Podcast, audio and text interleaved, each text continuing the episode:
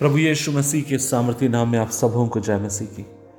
अजीज़ों, आज के मनन का भाग हमने लिया है इब्रानी की किताब, अध्याय पाँच, उसकी तेरह और चौदहवीं आयत, और यहाँ पर लिखा है, क्योंकि दूध पीने वाले बच्चे को तो धर्म के वचन की पहचान नहीं होती, क्योंकि वह बालक है। पर अन्य रसायनों, रायनों के लिए, जिसकी ज्ञान इंद्रियाँ अभ्यास करते करते भले बुरे का भेद करने में निपुण हो गई हूँ।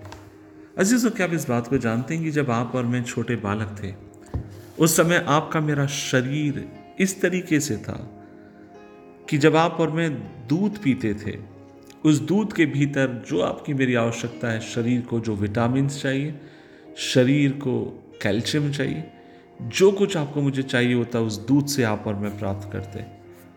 और दूध आपके लिए मेरे लिए इसलिए भी एक उत्तम आहार था क्योंकि आपका मेरा शरीर की जो बनावट थी जो बचपन में वह उसे आसानी से पचा सकता था और उसका आ, आप और मैं उसका लाभ उठा सकते थे। लेकिन अजीज़ों क्या होता है जब आप और मैं धीरे धीरे बढ़ना शुरू होते हैं और हम ये देखते हैं कि जब आप और मैं बढ़ रहे होते हैं तो हम अलग अलग फ़ूड को खाना पसंद करते हैं। अलग अलग भोजन का सेवन करना आपको मुझे पसंद होता है। अज़ीज़, यहाँ पर जो बाइबल का लेखक है, वह भी आपके मेरी ज़िंदगी को उस दूध के साथ वह कंपेयर करता है। और वो इस बात को कहता है कि जब एक व्यक्ति प्रभु को जानता है, जब एक व्यक्ति प्रभु को पहचानता है या प्रभु में नया नया आता है, तब उस व्यक्ति का जीवन मानो नए जन्मे के से बालक का सा है। वो बच्चा हर दिन प्रभु में बढ़ता है, वह विश्वासी हर दिन नॉर्मल भोजन खाकर जैसे साधारण दूध पीकर वो बढ़ता है। लेकिन जैसे जैसे एक विश्वासी बढ़ता चला जाता है प्रभु में, अब उसे चाहिए कि उसके शरीर के हिसाब से वो अपने भोजन को भी ग्रहण करने वाला हो।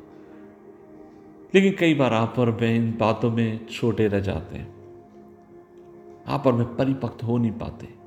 मसीह जो चाहता है जिस तरीके से आप और मैं उसमें जड़ पकड़े, उस तरीके से हम जड़ पकड़ने में असफल हो जाते हैं। इसलिए मैं आज आपसे कहना चाहता हूँ कि मसीह जीवन लगातार बढ़ने का जीवन है। अज़ीज़, आज मैं आपसे कहना चाहता हूँ कि आप, क्या आपका पूरा जीवन, क्या आप दूध पीने के लिए बिता देंगे? नहीं, आपको ठोस आहार की ज़रूरत है। ठीक उसी प्रकार, हर दिन आपको परमेश्वर में बढ़ने की ज़रूरत है। उसके वचन को मनन करने की ज़रूरत है, उससे प्रार्थना करने की ज़रूरत है, उसको आराधना में ढूँढने की ज़रूरत है, उसके निकट आकर उसको यह कहने की ज़रूरत है कि मेरे परमेश्वर में तुझसे प्यार करता हूँ, क्योंकि मुझे पता है तू मेरे संग संग रहने वाला खुदा है कितना दुख लगता है जब एक व्यक्ति यह इस बात पे तो इतराता है कि वह पिछले दस साल से मसीह है, लेकिन दूसरे शब्दों में ये तो ऐसे है, मसीह तो हो गए दस साल, पंद्रह साल, बीस साल, लेकिन अभी भी कोई ग्रोथ जीवन में नहीं है। लेकिन मेरी परमेश्वर से ही प्रार्थना है, प्रभु आपको मुझे ग्रोथ देने पाए, प्रभु आपको मुझे बढ़ाए। हम शरीर में बढ़े, आत्मा में बढ़े, विश्वास में बढ़े, दिन प्रतिदिन लगातार परमेश्वर में बढ़ते चले जाएँ, ताकि हम प्रभु में स्थिर रहें। दुआ करें, प्रभु जी, हम दुआ करते हैं आपका हाथ हम पर हो। हमें अनुग्रह दे कि प्रभु जी, हम फिर बालक ना रह जाएँ और ना बालक किसी बात करें, लेकिन हमें अनुग्रह दे, हम और अधिक मेच्योर्ड हो जाएँ परिवक्त हो जाएँ। खुदावन तेरी परिपक्वता में हम बढ़ते चले जाएँ। सहायता कर। यीशु मसीह के नाम से मांगते हैं। आमीन आमीन आमीन।